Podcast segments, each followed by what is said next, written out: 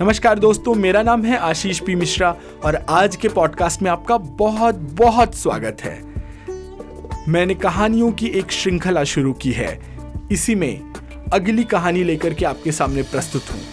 कहानी का शीर्षक है, बिना विचारे काम मत करो। एक किसान ने एक नेवला पाल रखा था। नेवला बहुत चतुर और स्वामी का भक्त था।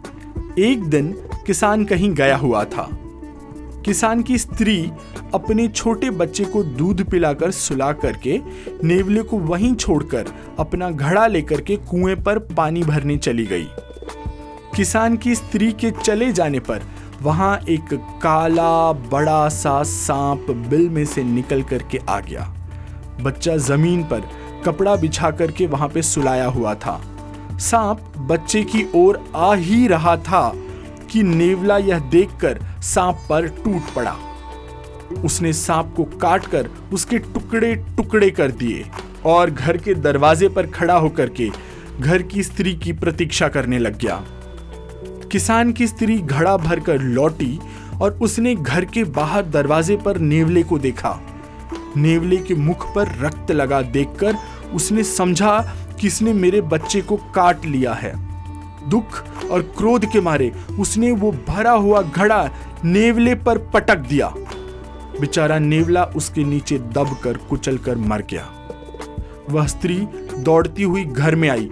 उसने देखा कि उसका बच्चा आराम से, चैन से वहाँ पर सो रहा है और बगल में एक बड़ा सा काला सांप कटा हुआ पड़ा है। स्त्री को अपनी भूल का एहसास हुआ। उसे अपनी गलती समझ में आई। वह दौड़ कर नेवले के पास आई और मरे नेवले को गोद में उठा करके रोने लगी। लेकिन अब उसके रोने से क्या लाभ था? इसीलिए कहा गया है कि बिना बिचारे जो करे, सो पाछे पछताए। काम बिगाड़े आपनो, जग में होत हंसाए।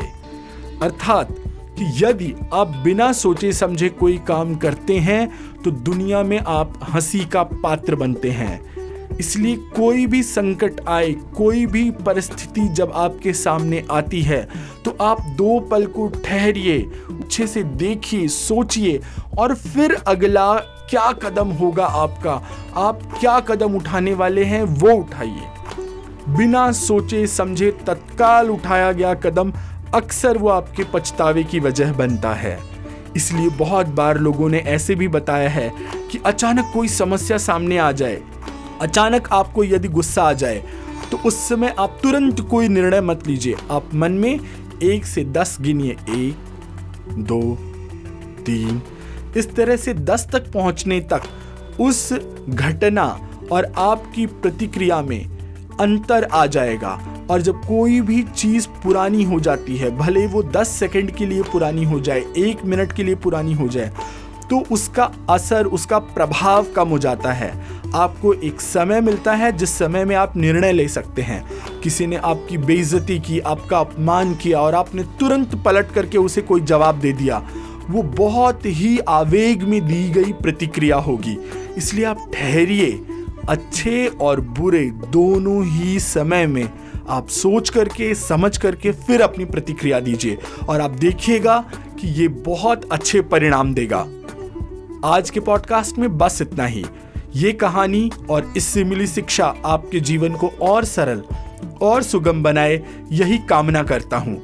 आशा है इस पॉडकास्ट को आप अपने दोस्तों के साथ, अपने मित्रों के साथ, परिवार के साथ और खास करके अपने बच्चों के साथ ज़रूर शेयर करेंगे।